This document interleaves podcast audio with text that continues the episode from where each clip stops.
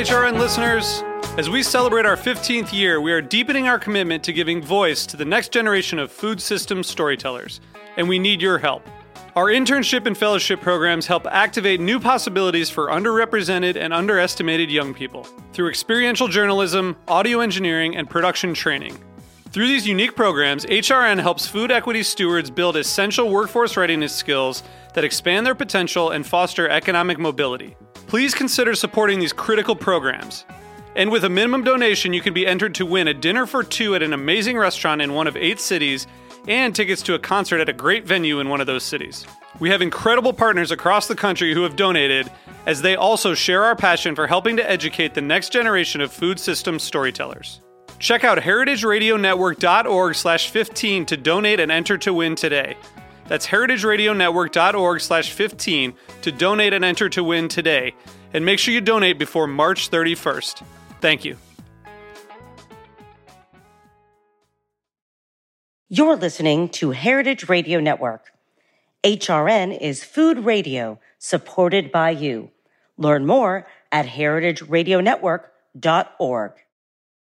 Today's program is brought to you by Korin, a supplier of Japanese chef knives and restaurant supplies. For more information, visit Korin.com.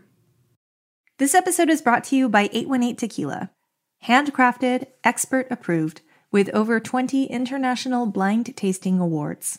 818 Tequila, imported by 818 Spirits, Manhasset, New York, 40% alcohol by volume. Drink responsibly. Thanks for joining us for this episode of Eat Your Heartland Out with me, your host and tour guide, Capri Cafaro. On our show this hour, we meet two powerhouse women in the Michigan food scene. We will speak to Tammie Gilfoyle, owner of TamChop Farm near Ann Arbor. Tammie is driven to find unique seed varieties to grow heirloom vegetables that ultimately grace local tables. She shares her seed to plate philosophy with our first guest, Ji Hye Kim. Ji Hye is an award winning chef and owner of Miss Kim, a Korean restaurant in Ann Arbor. She draws culinary inspiration from the Korean Buddhist food tradition that relies heavily on seasonal and local ingredients. Ji Hye collaborates with Tammie to supply those seasonal local ingredients to Miss Kim. We will meet Tammie later in the program, so let's first welcome Ji Hye to the show. Hye, welcome to the show. Happy to be here. You have such an incredible and interesting story, which has produced an incredible restaurant and culinary profile in Michigan. So let's kind of just start at the beginning. How did you come to um, the state of Michigan, and then, you know, what brought you to food? I initially ended up in Michigan because I went to University of Michigan. After graduating from University of Michigan, I went back to my home state, New Jersey, but I had met a boy at the time and that brought me back to Michigan after being married. Sometimes that happens. yes, it does sometimes happen.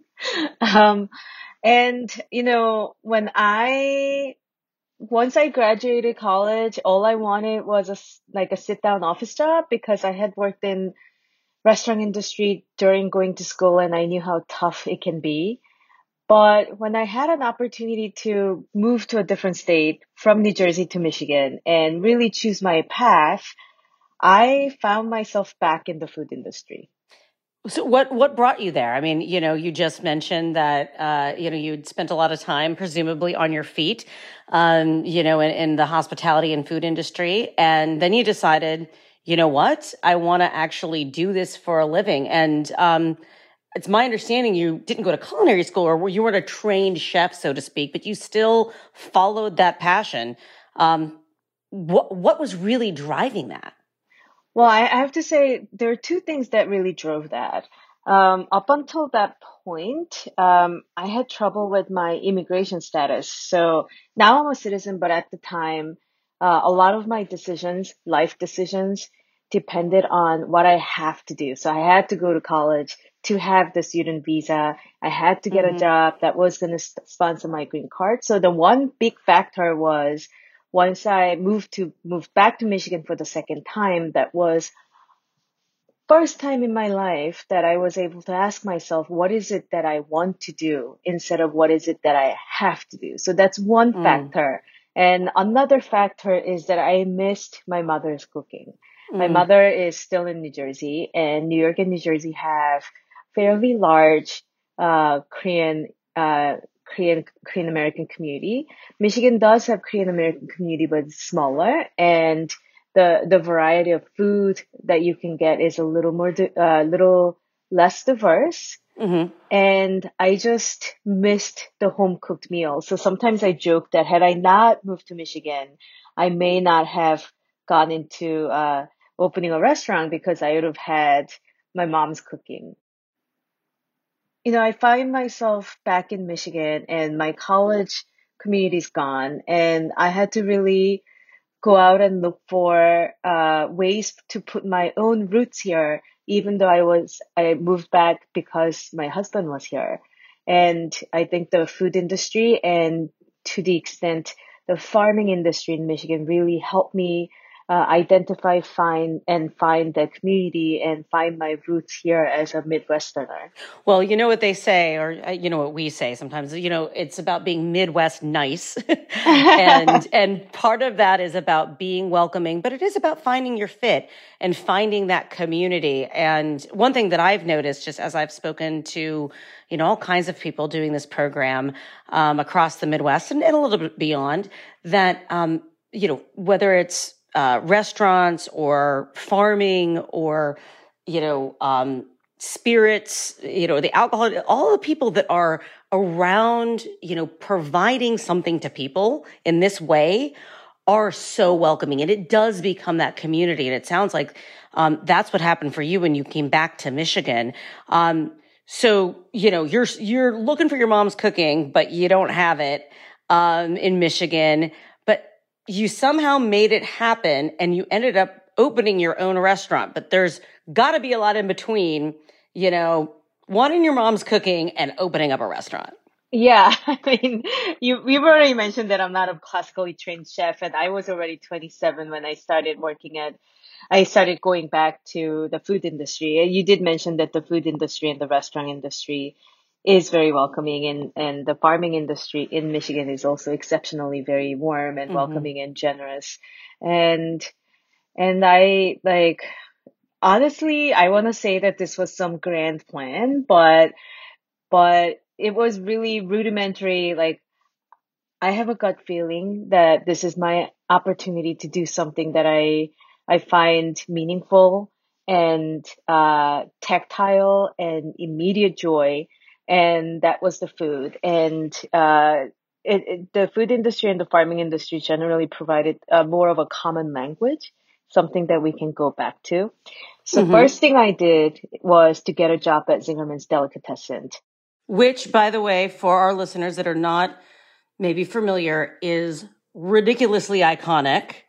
Um, the, it's an, it's incredible. Um, they have a catalog and you know most a lot of people at least in this region are familiar but i think it's it's a a name that Zingerman's people know it because of um you know the catalog and some of their special specialties that they have there. So just a little bit of context for our listeners.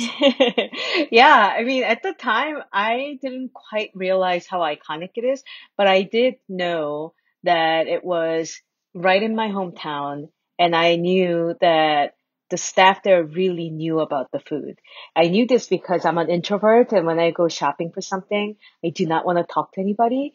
But I started talking to one of the cheesemongers and they knew about the cheese, the flavor, the profile, the the uh the artisanal producer of that cheese guy, like the pairings, they knew all of that and that was really impressive and just the joy uh to face when I'm sort of alone in a town that I am vaguely familiar with, but it's a brand new town to me. And, and from there, I joined Zingerman's Delicatessen and that was really serendipitous because, um, I got to have the best training to develop my own palate, to understand the food system, to understand, uh, artisanal, uh, community and still get paid for it. And then later I learned that Zingerman's have this thing called Path to Partnership where mm-hmm. anybody, any employee can go on the path to become a part or managing partner of an existing business or a brand new business. And uh, I actually did not have, initially, did not have the imagination big enough to see a Jewish deli and a Korean food partnering up together. But I had a, a coworker who had such a dream with Asian food. And, and then she and I started working together and we went on the path together. Eventually she decided that this is not what she wanted to do, but I, I continued and it sounds like it's some sort of easy program, but it's actually quite not.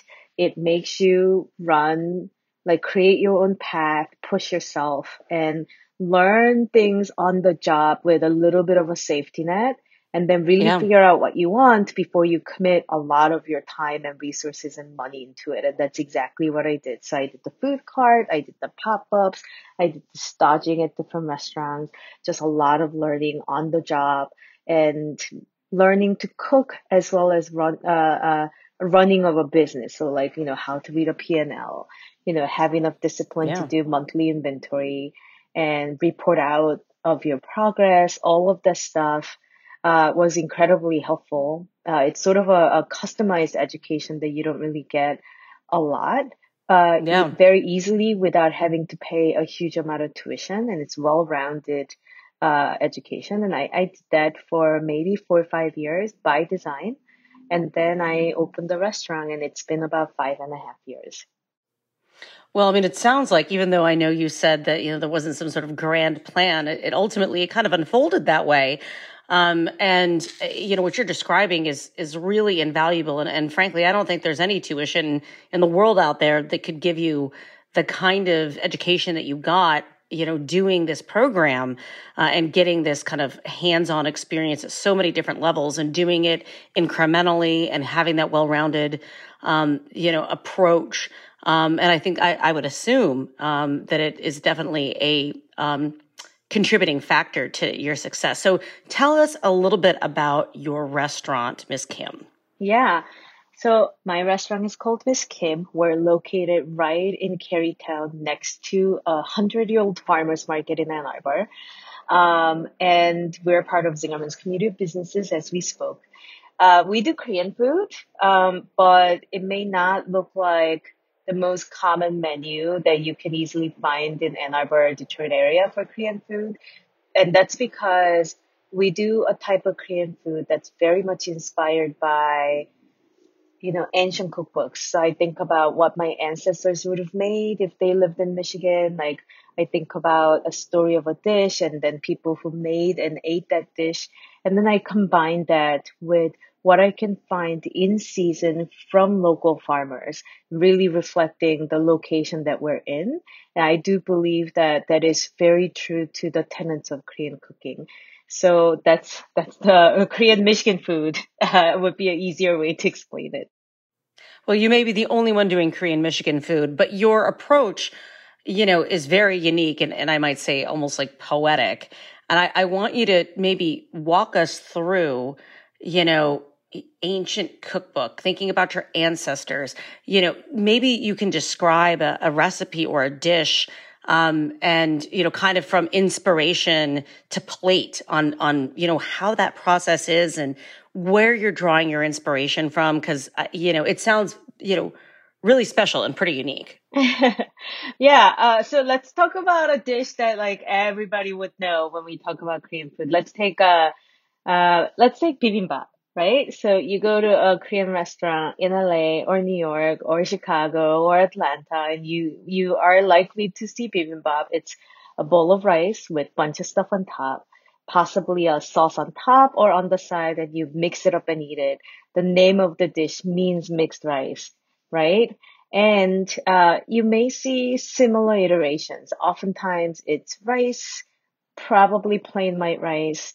Um, you have like colorful vegetables on top. Generally, the vegetables tend to be cucumbers, carrots, zucchini, maybe bean sprouts. And then uh, it has some sort of protein and a, a sunny side up egg. If you look at the history of bibimbap and how it's made in Korea, I want to point out that um, different regions in Korea uh, may have different types of bibimbap. So you may see bibimbap made of uh, you know, cockles and seaweed and, and uni in a seaside town. And you may see bibimbap made out of uh, mushrooms and, and dried forage greens and potatoes in a mountain region. And uh, uh, you may see uh, bean sprout heavy version on the uh, west southern side of Korea. So that tells me that it's important to use what's locally available and so then I, I take that and I use what's, I, I use the vegetable that's, that's uh, in season in Michigan. So that may look like zucchini. That may look like roasted beets in the middle of the winter. Um, and we put it all together and, um, and we follow different tenets of bibimbap than just blindly replicating what you, the most common version that you see. So those tenets of bibimbap is, you know, uh, you use it's vegetable focused dish. It's served over rice. It has sauce on the side, and it, that sauce is made with one of the fermented mother sauces of Korea. So most often, and what is that? most often it's gochujang, which is chili paste, but it could also be soy sauce based or soy paste based, which is doenjang. And um, we sort of have fun with it. Um, so sometimes it would we would serve a vegan version of bibimbap uh, without any animal product and all local produce and and uh, not using any garlic at all. And there would be a buddhist version of that bibimbap. Sometimes we would have beets in them. Sometimes we would have asparagus in them. Um, can i ask let me just inter- interrupt. What what makes it a buddhist version Oh, uh, that's an excellent question. So, uh, Korean Buddhist cuisine dictates that you use local produce or uh, that you either forage or farm, or uh, in my case, I purchase from local farmers. You're not supposed to use anything in allium family because things like garlic, onion, and chives can be too exciting and it's not good for meditation. And then everything needs to be vegan or vegetarian. So you basically cannot hurt a living thing in order for you to eat this thing. So uh, Buddhist version tend to be like vegetable heavy, but still really umami rich from the fermented mm-hmm. sauces. So when we did the Buddhist bibimbap, we did multigrain rice instead of white rice, and then we did uh, microgreens of different flavors, uh, three or three, uh, three or four different kind of vegetables. That's omitting the garlic, which is a big deal for most of Korean food. But we try right. to, yeah, we try to stick to that. So that way it's true to the tradition of Korean Buddhist cuisine. And it's also true to what's available in season that I can get from Michigan farmers. I mean, it sounds like the Korean Buddhist traditions um, have had a pretty significant impact on maybe some of the choices you've made because you are so heavily invested in seasonal recipes and sourcing locally, right? Yeah, I mean, I would say that um, Buddhist uh, cuisine specifically uh, make a point of it. But if you study any any uh, cuisine with long tradition, like Italian cuisine, uh, or French cuisine, or or Chinese cuisine, or Korean cuisine, not using things in season and things in um, things uh, that are locally available that there was no other option until very very recently. It's yeah. not yeah it's not like we had supermarkets for like two centuries you know? So I, I do feel that it's sort of going back to the old fashioned way but that is the natural way. And during the pandemic it turned out to be really a great decision because when we had supply chain issues or mm-hmm. inflation issues, the the vegetables that we are getting from the farmers were a little uh, less susceptible to that. Right. I mean, it makes it makes a lot of sense, and you're you're so right about the fact that you know um, this whole farm to table concept, which has really sort of caught fire as a kind of uh, buzzword or tagline uh, for so many recently is is nothing new. Um, it's the opposite of, but it's kind of been repackaged as this trend when when really you're kind of going back to basics. Um, you know, because as you mentioned, I mean, you know, people you're not able to ship goods all around the globe, um, you know, at the speed of light in the way that and preserve them in, in the way that, you know, we have become accustomed to today of, you know, eating citrus in Alaska, you know? Right. Yeah. It, it's, it's a, a, very different world that we live in, but, um, it's great that you are committed to, you know, sourcing that and really making it that Korean Michigan cuisine, as, as you mentioned. Um, now we are going to be welcoming one of your, uh, one of the farmers that you work with. Mm-hmm. Um, and her name is his, her name is Tammie Gilfoyle, as you well know. So the audience will be introduced to her in a little bit, but um, I would love to get your perspective actually on um, how you, um, you know, uh, found Tammie and, and, started to work together. And um, don't give away too much of the plot, but just to give a little bit of context, as we're going to welcome her shortly.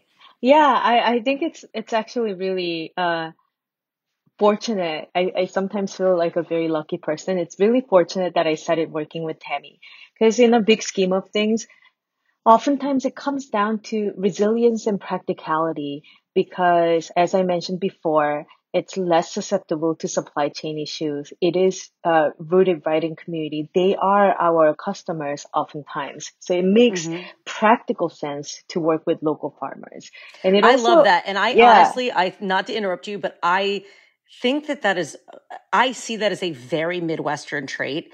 Um, that, you know, recognizing that you're, you know, sort of the people you do business with are also your customers. If they don't do well, you don't do well. That is something that I see in community after community, at least, you know, in the area that I live in the Midwest in Ohio and, and kind of the surrounding region that I see that so often. I just find it really interesting that you mentioned that because I think that that is, you know, to me kind of a hallmark of uh, you know midwestern culture what we have at farmers market is incredible. Like the ann arbor farmers market that's right in our uh, area Kerrytown it has been around 100 years. It's one of the most oldest uh, uh, farmers markets in the country and the variety of the vegetables you can get at the peak of the season will surprise you because now we have farmers who have settled here. So I have Korean farmers that I work with. They do a lot of mm. different foraging. So they would forage mushrooms and nettles and lamb's quarter. Um, and then uh, I have Hmong farmer that I work with that has like six different kind of uh, Thai uh, eggplants and and different kind of herbs. He will send he will sell me uh, vines of the sweet potatoes, a particular oh, wow. kind that I can saute and eat the whole vegetable and not just the sweet potato. And I believe oh. the next step is, you know, for, when I first started and I didn't have as many options, I would use whatever is available here. That you know, be that Jerusalem artichoke or beets or anything. But then as I see more diversity of people and the vegetables they bring in, uh, I started really wonder like what it means to literally take roots, like take my uh, upbringing and and my background and then take it here and really take roots here. And that's when Tammie came in.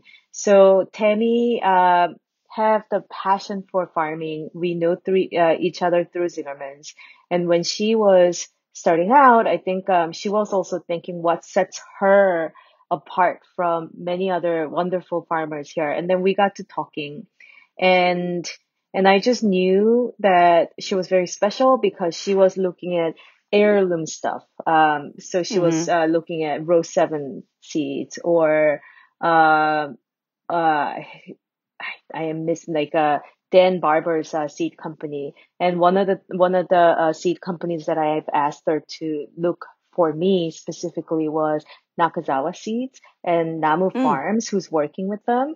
And they're uh, bringing Asian heirloom vegetables in many varieties. And Namu Farms specifically, uh, they're uh, bringing in Korean crops and uh, making it work in American soil. And and I thought that would bring a completely different dimension yeah. to what we can do in the restaurant in like in Midwest. And uh, that's when we started looking. And one of my favorite uh, meetings is uh, in the early, uh, late winter. She and I would sit down and look at seed catalogs together, and then we start fantasizing what we can do together. yeah, it's it's just so much fun. I mean that that's true collaboration and definitely um, taking things to the next level of you know innovation of you know identifying um, what you can bring here and how you can adapt it. So it's not just adapting a recipe. It's, it's also, you know, finding those heirloom seeds and figuring out a way to get them to thrive, um, in this, in this climate in the Midwest, wherever you are, whether it's Michigan or, or beyond. And, um, I know Tammie has worked very hard to, um, on her craft and and as a farmer and is doing some really interesting stuff. So we're looking forward to welcoming her. But we are so happy for you to tell us your story. Um, and um, certainly hope to come and visit uh, Miss Kim's uh, sometime in the future. Thank you so much for being with us. Yes, please do come. Thank you for having me.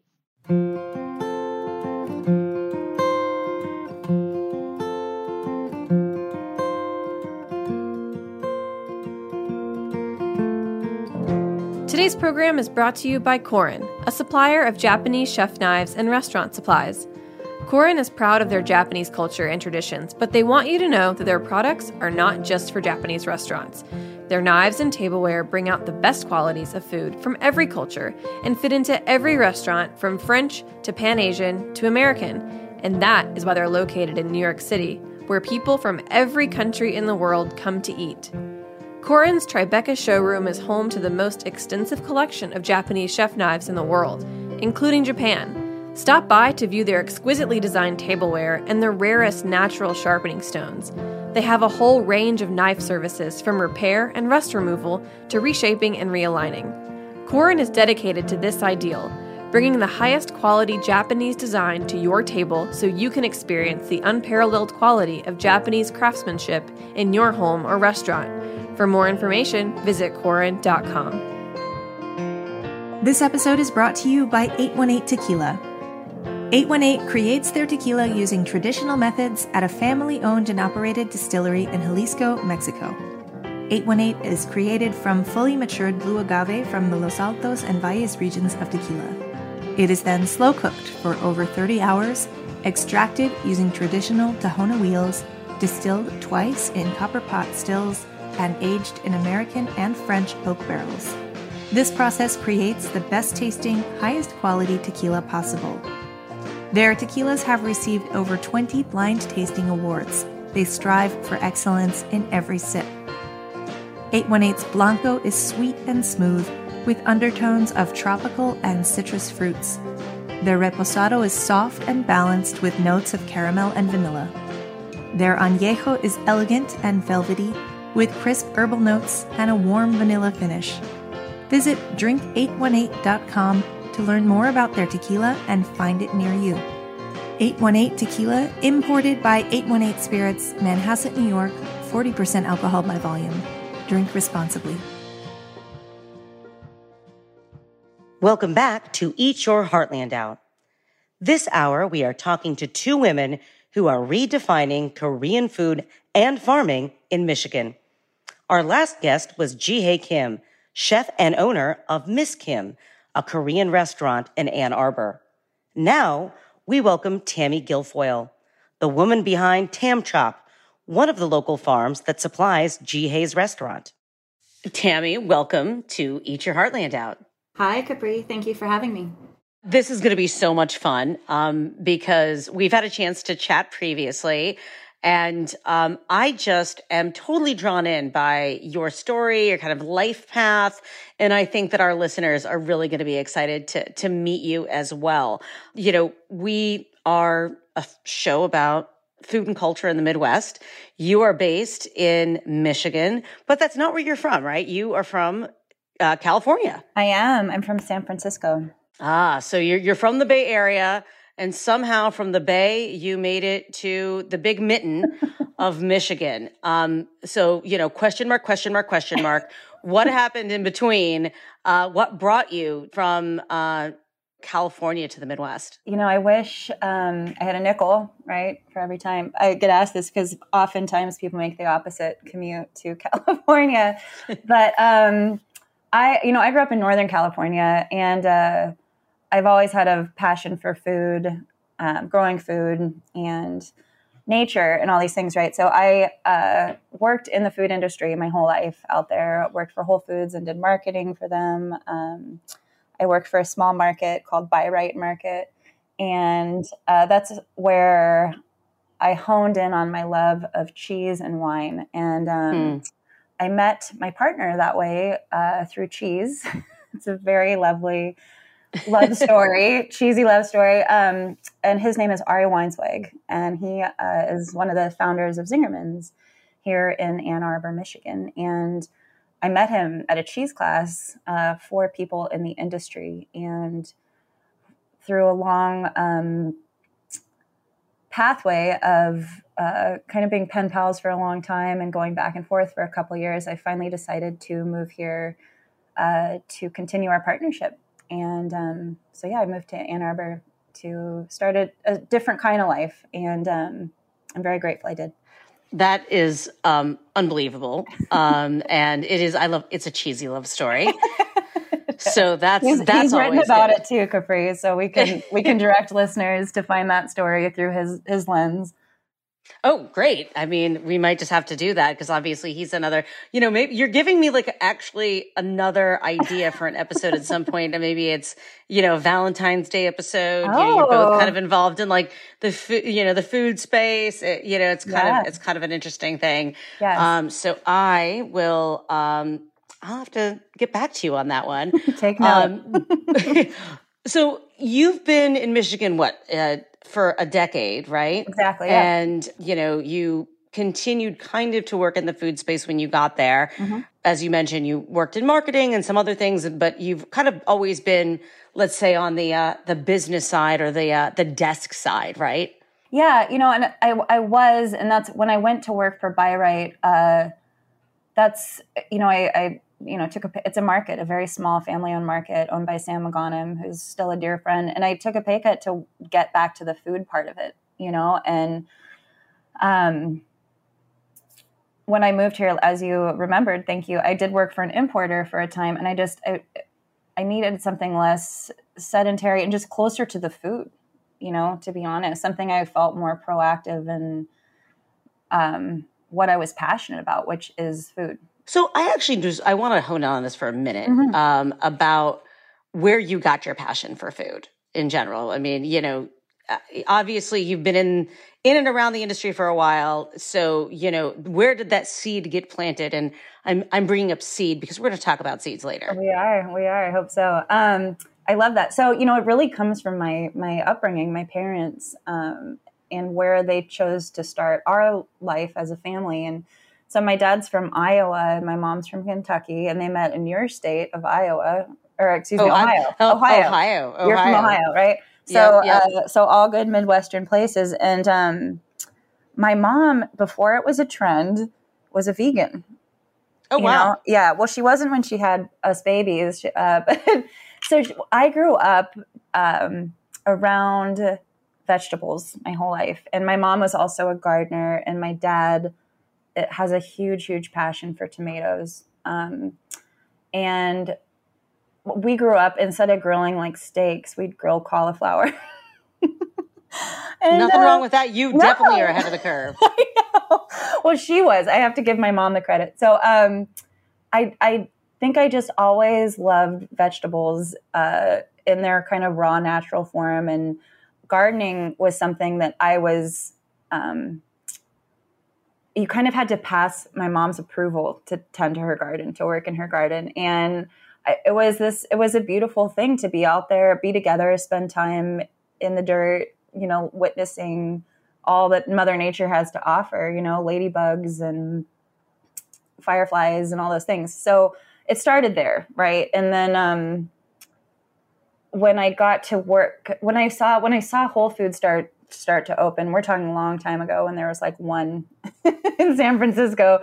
Um, it, I love that farmers market feel when you walked into one. This is like in the old days, you know, pre Amazon, and um, and so that's why I started working for them. I was like, wow, look at this like cornucopia of beautiful vegetables, and it's it's thusly continuing in that way. I, you I, you know I think humans continue to go back to where they're drawn naturally and I still feel like that little girl in my mom's garden today when I'm in my farm sometimes. Yesterday, I had a friend out and we were talking about something serious and a ladybug landed on my arm and I was like, "Oh, ladybug." he laughed at me. He's like, "You're like a little kid." And I'm like, "Thank you very much." Well, look, I mean, I think that I, I spoke with somebody else totally different um, earlier today. We were talking about, you know, kids learning uh, about healthy foods by being in the garden. And you know what? Kids love dirt. Mm-hmm. Um, and I think that, you know, we're all kids uh, at heart in some ways and being outside um, you know, and being with nature and, and that sort of thing, kind of being peaceful in your garden and in your farm. Um, they're all just, just really wonderful, basic, everyday joys, um, which, you know, certainly, um, sounds like you're, you know, growing up around gardening, um, has, has definitely left a lasting impact on you and what you ultimately, you know, decided that you were going to do, um, with, with your life and, and in your career. You have a farm you um, are you know supplying produce and and goods to uh Ji Kim for Miss Kim's restaurant whom we mm. talked to earlier in the show. Um, and we I want to talk to you extensively about that and that relationship but we first have to figure out how you became a farmer. Um, and and um, there's you know I, a lot that went into you know that journey I know there was um and it's like it's like such a belated glimpse of the obvious right I and that's what feels so good about it for me. And not everybody's cut out for this work, you know, and um, it's very physical. It's in the Midwest, as you know, it gets real, real hot in the summer and humid, and it gets really, really cold in the winters. And so there's like not only the physical toughness, but there's the mental toughness. Um, and it, it goes back to all types of work. If you really love what you're doing, it's not that hard of work. but um, I started by, so I was working for that importer, you know, laptop stuff, and I, um, Obama came to visit Ann Arbor, and I was sick at home with the flu, and I was so bummed, and so I was looking up odd jobs. I was like, well, if I if I'm sick at home and I can't work and I can't go like find Obama in Ann Arbor, I'm going to look up odd jobs on Craigslist, and I found this woman that was. Oh, you're da- you're dating this. You're looking for odd jobs on Craigslist. so let's just like put let's just put this in it was, context. It was like labor, like odd labor jobs on Craigslist. I was just going down a rabbit hole, and um, and I found this woman looking for. Uh, like gardeners, like she had a small gardening business, and she said, "I'll never forget this." "quote unquote." We'll train the right person. We'll train the right fit. And I said, "I will be that right fit." You know, this. I want to try this out, and I called her on the phone and um, I called the person. I know it was a woman at the time, and I uh, we hit it off. She's from Texas. She spent a lot of time in California. We were about the same age, I think, you know, on the, at the time on the phone call, and we just she was like, "Great, let's meet for an interview, um, you know, tomorrow or whatever." So I meet her, and it was the same thing. It felt like we could have gone out and had a glass of you know wine or something. we were just we really our energies just matched. And then what she does, which I really like, is do like trial work, right? kind of just like the food industry. So um, she says, you know, if if it's a good fit after your trial, you kind of know right away. She's like, I've had I've had really strong dudes come and pick up a rake and drop it. They're like, this isn't for me. so um, I worked as a gardener part time uh, with Crystal, and then full time because I loved it so much. And um, I really got to know the seasons of the Midwest, which I think that's so important to talk about here how the Midwest seasons are so different than someplace like California, right? Well, and I can say because I've I've also I, I went to to college out in the Bay Area, and that's right. I you know I literally I feel like it rained from October to March, mm-hmm. and then it was like sunny. So it was like basically it was like nice out, then it was cloudy, then it rained for nine months, for like four months, and then it was sunny again. So and it's all just kind of even. Yeah. Yeah. It's not quite you know, LA, which is like right. sunny and like 78 every day. So I think that people that are, that have not spent time in California, I think assume that all of California has that climate of which it does not. Yeah. Um, but either way, you know, you're not getting the four seasons in, mm-hmm. you know, the Bay Area at all. Not at all. and even like, even to that point, like when I worked in the food industry in San Francisco, you'd have like odd days off, right? And so like, on those sunny days and you'd be I just I remember feeling guilty for like just wanting to sleep until one o'clock because I would work until 11 p.m. or midnight every night. And there's just there's something about the weather and I don't know. I um I have to say, moving here, and we live, Ari and I live in kind of like a very wooded area, and the farm is out in Dexter, and so it's uh, kind of it's very it's different parts of Midwest weather and um, flora and fauna, if you will, and uh, I like like when I started gardening for Crystal. Let's just go back a second. I didn't um, I didn't garden like perennials with my mom because it's like all annuals almost out there. You know? Yeah, yeah, Always, absolutely. Like, you're just keeping keep planting the marigolds and the pansies and the flowers and this and that. Whereas here you get these like ancient hostas and hellebores and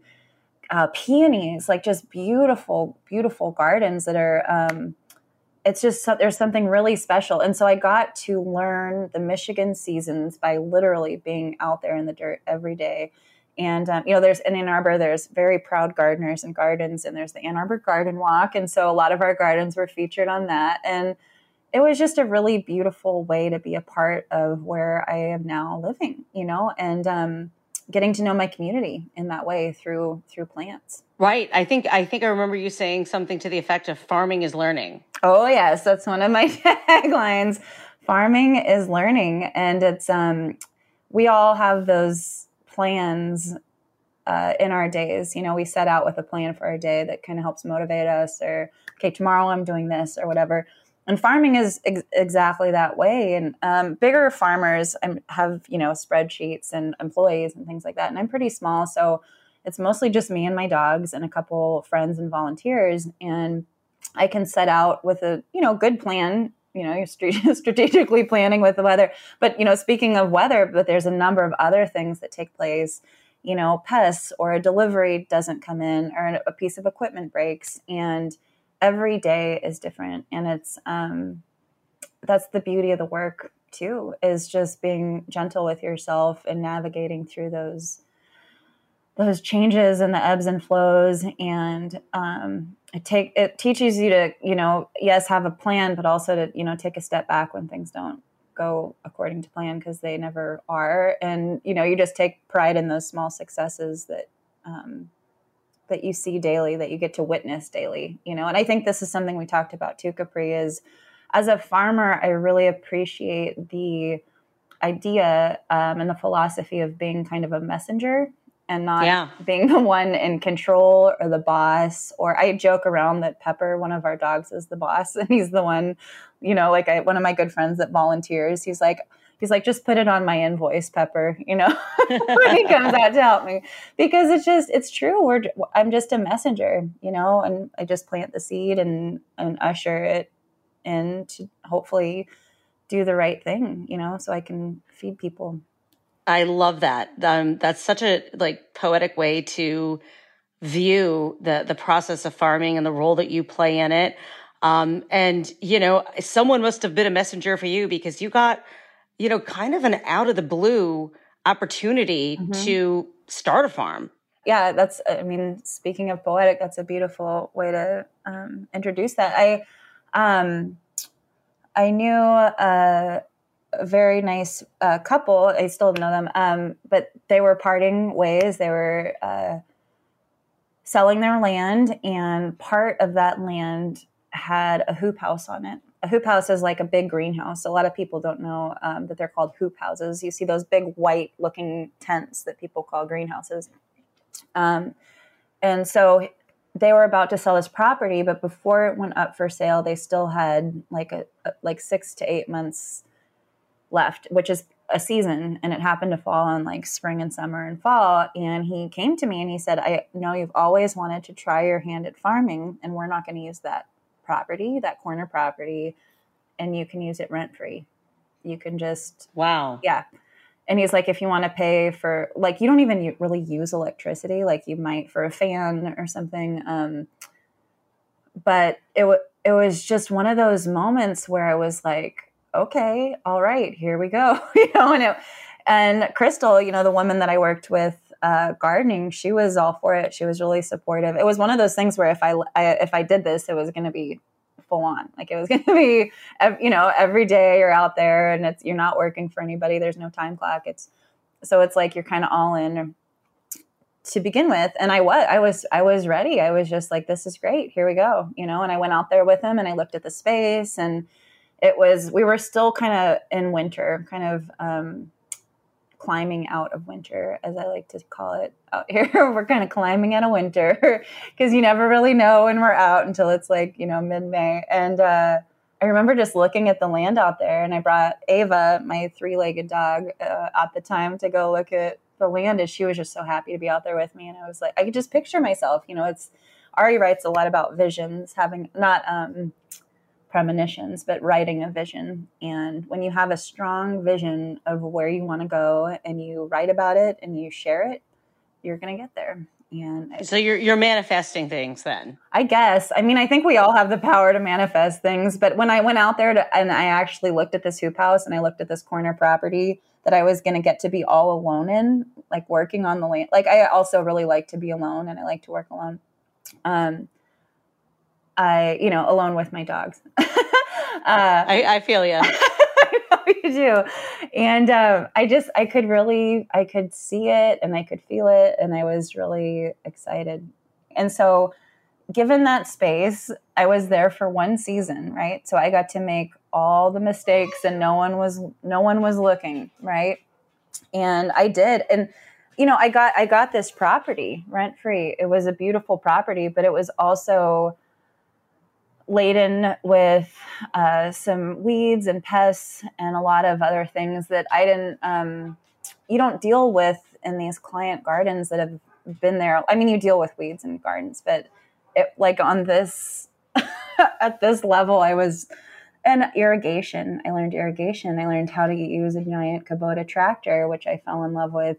Um, but every it was one it was a season where I was grandfathered into all these things, but I whatever could go wrong did go wrong. And since I was by myself, it's kind of like figure it out, you know? I can't tell you how many trips I made to Ace Hardware, how many friends I made at Ace Hardware and Dexter. I had, you know, I had a, a, guy, they don't make deliveries there. I had a guy deliver a wheelbarrow to me because I needed help getting a wheelbarrow out there. And, uh, you know, just, I mean, it's, it's this beauty of Midwest small towns too, is Right.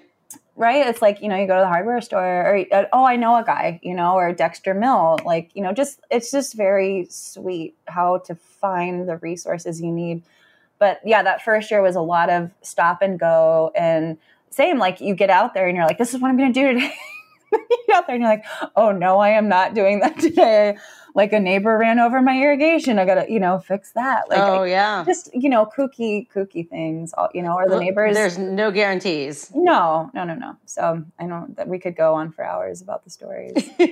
no, so uh, you know, what do you grow? I mean, so what did you start to grow? What do you continue to grow? Yeah, and how do you choose those things? Good, good, good question. So, and that also stems back to stems back like seeds and stems. Um, stems back to my time in San Francisco where I I mean Bi-Rite was like ahead of their time with the produce and they um they would bring in these like cool radishes and wild varieties from small farmers and one of my favorite favorite peppers is called the Jimmy Nardello pepper and it's a it's sweet Italian frying pepper and um, it's now featured in the slow food uh, Ark of Taste and uh, I I would get stomach aches because I would just eat those peppers all summer. You know, just eat. You know, I'd fry them up in olive oil and salt. Just just eat. That's all I'd have for dinner. Sometimes I would just bring home whole bags of this. And then when I got here, those things weren't being offered. You know, and I mean, maybe sometimes on a small limited scale. And this is like before the shishito and padrone trends right. started sweeping the nation, and now you can get shishitos at Whole Foods, mind you, they're in a plastic bag and they don't taste like my shishitos if I grow them. But um, like you just couldn't. You, A, it wasn't just that you couldn't get them; you just couldn't find them. The farmers didn't know about them either. And um, I remember going to a couple people. Uh, farmers just like and Ari goes to the farmers market every Saturday. We have great, great small farmers here. Tantre, Tantre, Green Things Farm. Um, but they just weren't growing the things that I wanted to grow. So I, and also my passion, like I talked about with my dad, is tomatoes. You know, big, beautiful heirloom tomatoes, and you know, he was also one of the people at the beginning who fell in love with the Cherokee purple tomatoes before that was a big trend. Oh, too. Oh, wow. Yeah. Like a long, long time ago. Speaking of Ace Hardware, he would meet people in like Ace Hardware parking lot in Novato, California and trade tomatoes. oh my gosh. People. Like it was just. I, can, I know where Novato is too. Yes. yes. vision in my head. Oh my gosh. Oh, that's where they live. And so my dad had this story where he went to trade tomatoes with this guy in the Ace Hardware parking lot and the guy want he was like well what do i what do i owe you for these like two cherokee purple tomato plants and my dad was like nothing like this is in the spirit of the tomato you know so so right on and so um thusly i am very passionate about tomatoes and i'm a, i'm passionate about obscure peppers and that has developed more and more over time. Um, not only because of the flavors and the lack of availability or the discovery there's a lot there's a lot of history with peppers. Yeah. Um, there's a lot and give me some examples like of of you know a lot of history with peppers. I mean that's a pretty that's a pretty like bold statement. It is i mean i have this book about peppers where there's actually um, they found peppers in like hieroglyphics and um, so like let's start with some of the varieties i'm growing right so i grow a serbian pepper that's become one of not only my favorites, but uh, now local restaurants and just friends in general. They're called elephant ears, and they're Serbian, and they're these big. They're as like big as the palm of your hand, bigger, and they almost look like a flattened out red bell pepper, but they're really really sweet and very flavorful, very flavorful, and it's it's you could have them like on your kitchen counter, and you could smell them from down the hall. Like they're just so oh, wow. fragrant and going back to the seed story too is a lot of these seeds came here from so many other places before mm-hmm. Before we had the ability to get international mail and things like that. And one of my favorite stories is um and not stories it's you know i don't know a fable or but it's people who uh, would come here immigrants would sow seeds into their hems of their sleeves yes i've i've heard this. Yeah. I just think that's such a lovely way of keeping things with you that make you feel like yourself. And and there's so much knowledge preserved in that seed. Like a lot of people come out and see my plants and like wow they're so vibrant or they're so this or that. And they're like what do you do? And i really i like my answer is almost like if you just keep it simple and you let the seed do what it knows to do it's going to be just fine. You know it's and uh and so like that's one of the things with Ji Hye and I um working together is my kind of newfound passion for the Korean peppers that I grow for her. And I think honestly, I would have I would have probably found my way to them at some point, but because she and I have this really mutual respect uh, for food, for her food, her philosophies, um, her passion for history, uh, it just made sense for us to come together in this way and that I can grow things for her, like gochu hybrids, is just wild to me. And that the people where I get my seeds from are so grateful that I'm like the only small farmer in the Midwest to grow some of these gochu Korean pepper hybrids and to trial them out here. And uh, as you know, in the Midwest, we get really hot, humid yep. summers, and peppers thrive in that. They love it. Peppers and tomatoes just thrive in that heat. And that's another reason I grow peppers is because they're so resilient and they're tolerant and they they're bountiful, they're fruitful. Um, and the Korean varieties too are just beautiful, colorful, you know, bright green plants, bright red fruit, um, prolific. It's I love when people get you know descriptive um, when we're doing audio stories. It's it's very helpful because you really can bring you can really bring yourself into it. No, seriously, like I'm not joking. Like it is helpful because you know we're talking about things that you can taste and smell, mm-hmm. um, and mm-hmm. you know it's hard sometimes to convey those nuances to an audio audience. Mm-hmm. Um, and, um, you know, I'm fascinated by these Korean peppers. I, am you know, I'm going to have to try some. I'm going to have to go up to Miss Kim's. I'm going to have to go up to your yes. farm. Oh, yes, and please. I, I am, uh, just to kind of close the loop on on on you know how you got to meet Ji Hye because you didn't really talk about that. Like, yes, you know, you kind of jumped ahead and were like, "Well, I do this stuff for her, and we have a mutual respect." But um, you know, you had to have connected somehow. And uh, I'm also curious to know not only kind of the origin story of your partnership, um, but you know, kind of how that how that partnership works as far as you know, you know, almost serving as a collaboration between you know grower and you know chef Yes, yeah, and um, to Ji Hye's credit, I think she really, and like I, I haven't heard about what you spoke of just yet, but um, I can guess that she really talked about how much she loved our local farmers here, and I'm like so honored to even be part of our local farming scene. But she, um, she has this great way of honoring and elevating the local vegetables throughout the season and incorporating them into her menu in a way that's respectful of her values and her her heritage and the the history within that that brings me um, back to center with why I'm doing what I do. You know, I, I the reason I specialize also in tomatoes and peppers and not you know broccoli and spinach is because there's a lot of people that grow broccoli and spinach. You know you can get broccoli and spinach and you know what? The broccoli that you get at whole foods the organic broccoli might taste pretty similar to a broccoli i could grow. The difference with the peppers and tomatoes is they taste so so different when i grow them. And why is that?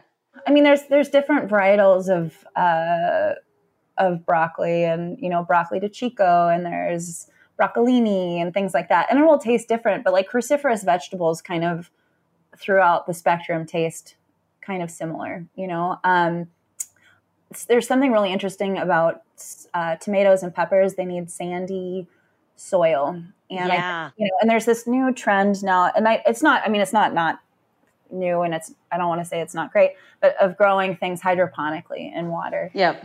Um, and that's we're talking like lettuces and like you can grow you know a lot of things hydroponically, but there's something like you taste this you need like just like grapes, you know, and vines and wines and uh, the terroir, right? There you the soil is really important, and the soil also feeds us. It's not just the vegetables. Um, and so you know what I what I specialize in is not only what I think I'm good at, what I'm passionate about.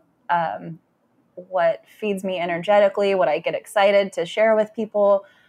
But it really honestly tastes so much different. And um, at any at any scale I could do it in, you know, on my scale, which is small, but you know, for a small farmer and big, uh, to have someone like Ji Hye put TamChop, you know, lady choy chilies on her menu and you know like it's like my my my basket of peppers my two crates of peppers she will elevate and honor and give space for because she knows they're special. And it's like that's where all my blood sweat and tears make sense for me to keep doing it. I'm certainly not you know making millions of dollars over here on on peppers and tomatoes. I'm doing it for the passion and the love and sharing it. And people when they take a bite they go wow Oh my goodness. I, I just, you know, you can hear the passion in your voice and I'm sure you can taste the passion in uh, the produce that you, that, you know, you provide Ji Hye and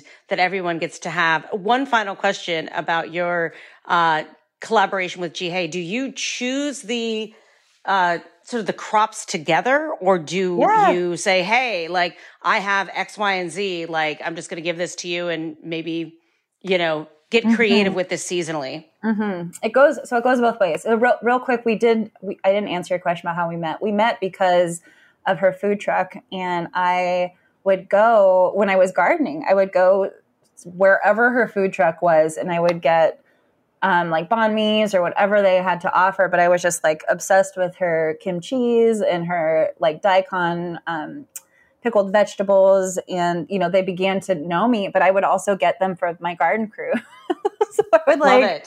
I would get all these like I would get whatever they had and um and bring it back to my crew and I was just so and then oh and then so she did the pop-ups at uh 327 Braun Court which is a bar. And so every pop up I would go to, and we would order everything and just taste everything. And um, so that's like that's where we kind of met. But then when I began farming, um, I came to her with a couple seed catalogs, and I said, "Ji Hye, I'd love to sit down with you and have a seed meeting." I'm not joking. And so we really would like, and, and this is what's beautiful about seeds and growing in Michigan. Another thing is I start growing peppers in February and March. It starts then when snow is on the ground. I can look out the window and there's like snow falling sideways.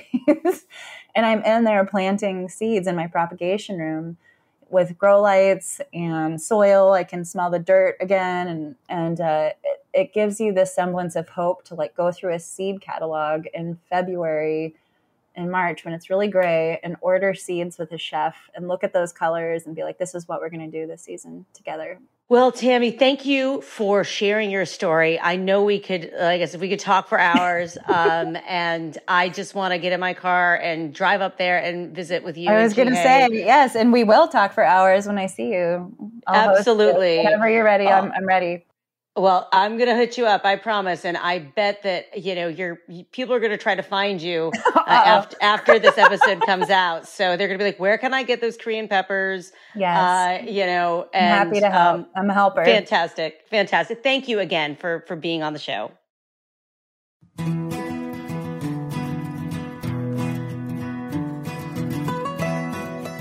Eat Your Heartland Out is powered by Simplecast Thanks for listening to Heritage Radio Network, food radio supported by you.